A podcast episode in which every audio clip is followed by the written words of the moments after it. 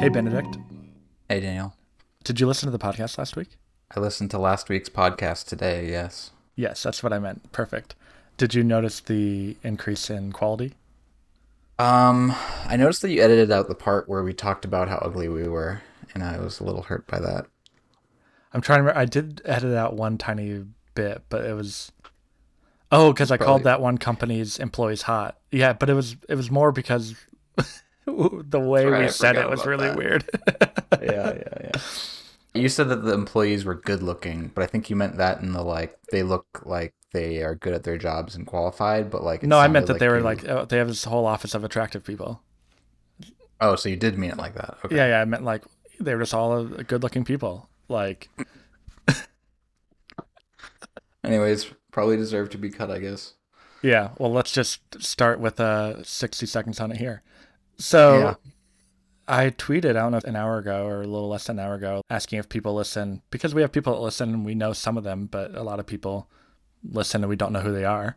And we don't have any testimonials or reviews because we haven't asked for it. We don't really push the podcast at all.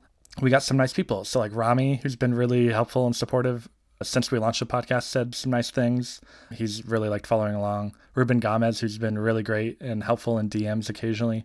And you and I have both listened to him on podcast talk about SEO, and I think that's been helpful for us.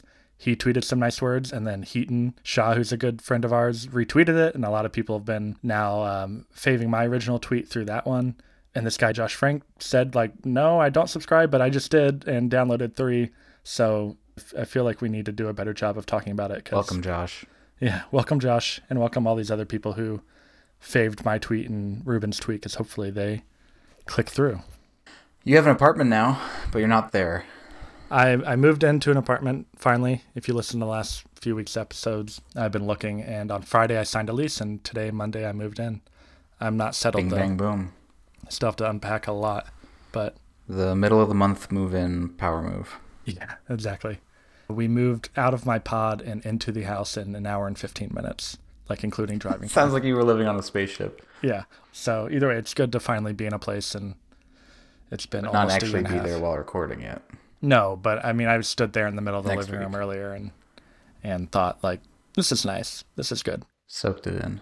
Yeah, and I think, and we've talked about this, and this week will be another one. Like I've kind of just been a little scattered, and it's not being settled yet has been a big part of that. So I'm, I'm expecting this next week, and definitely beyond that, will be really nice to kind of Locked get back in. into routine and everything. So, Yeah, that'd be great. For you. do you want to go first? What'd you do? So last week we talked about having calls with customers about the API, and that is a thing that did happen. When we recorded last week, we had two scheduled. I ended up having three separate calls with three customers about API and Salesforce stuff. Basically, like if we do this, we're building it. What do you want? What would yeah, you do and I think, it? yeah, and last week we phrased it as, you know, if there's one thing that, what's the first thing that you would do, or what's the one thing that you would want to do most? And I think of the three conversations, I would boil them down as follows. One conversation, there might be some desire, but it wasn't as strong. So basically, one of the conversations was, okay, this isn't like top, top priority for you.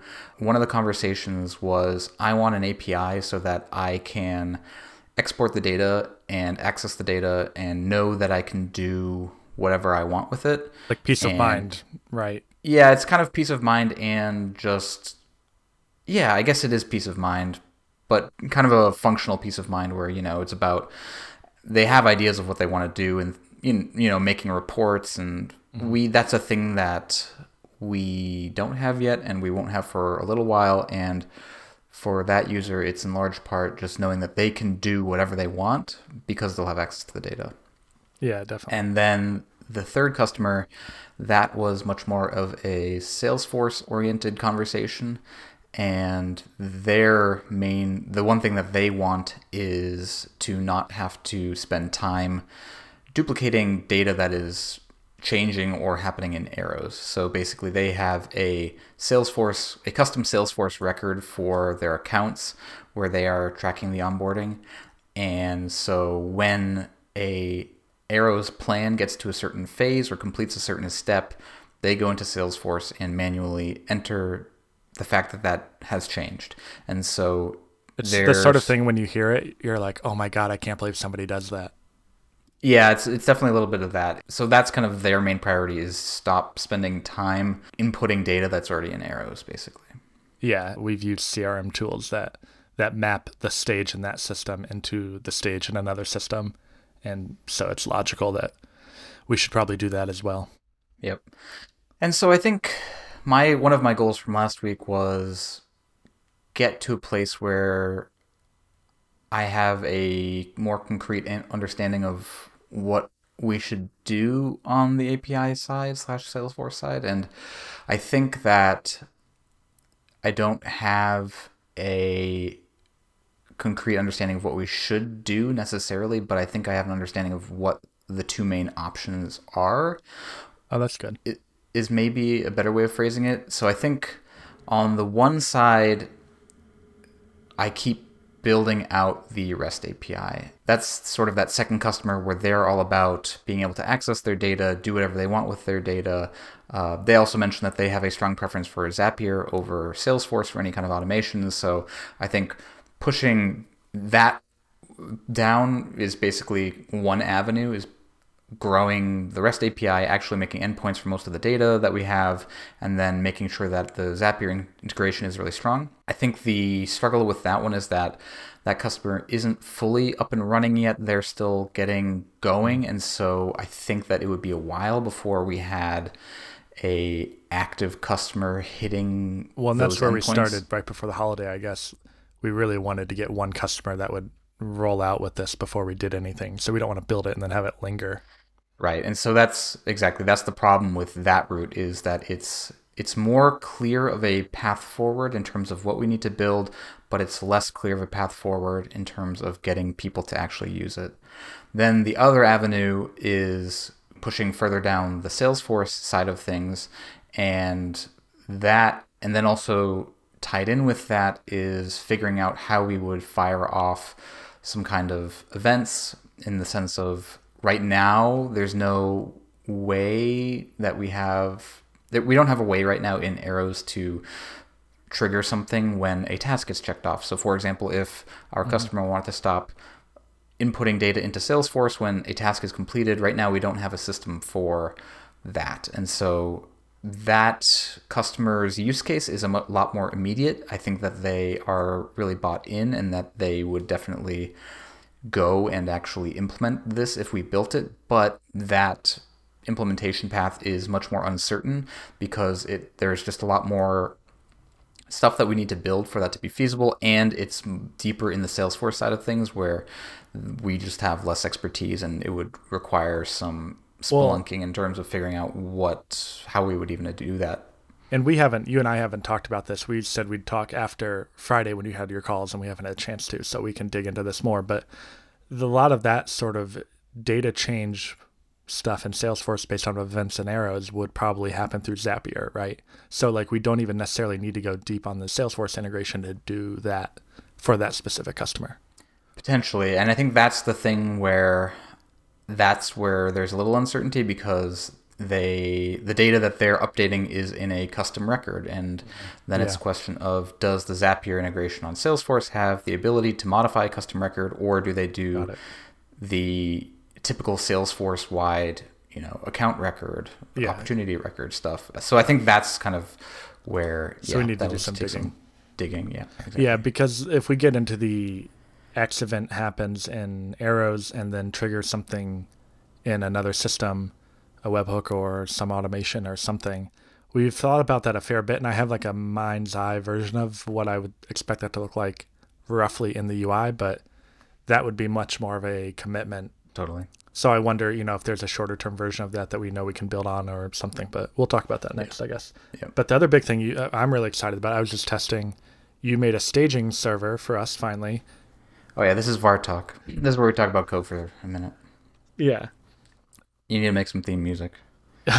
there we go. So we've updated the turbo streams and all the new Hotwire stuff from Rails, and we are now it's enabling us to do a lot more real time user interfaces and and delayed grabbing of data, so the page can load very quickly, and then we can shove in the data as we need it.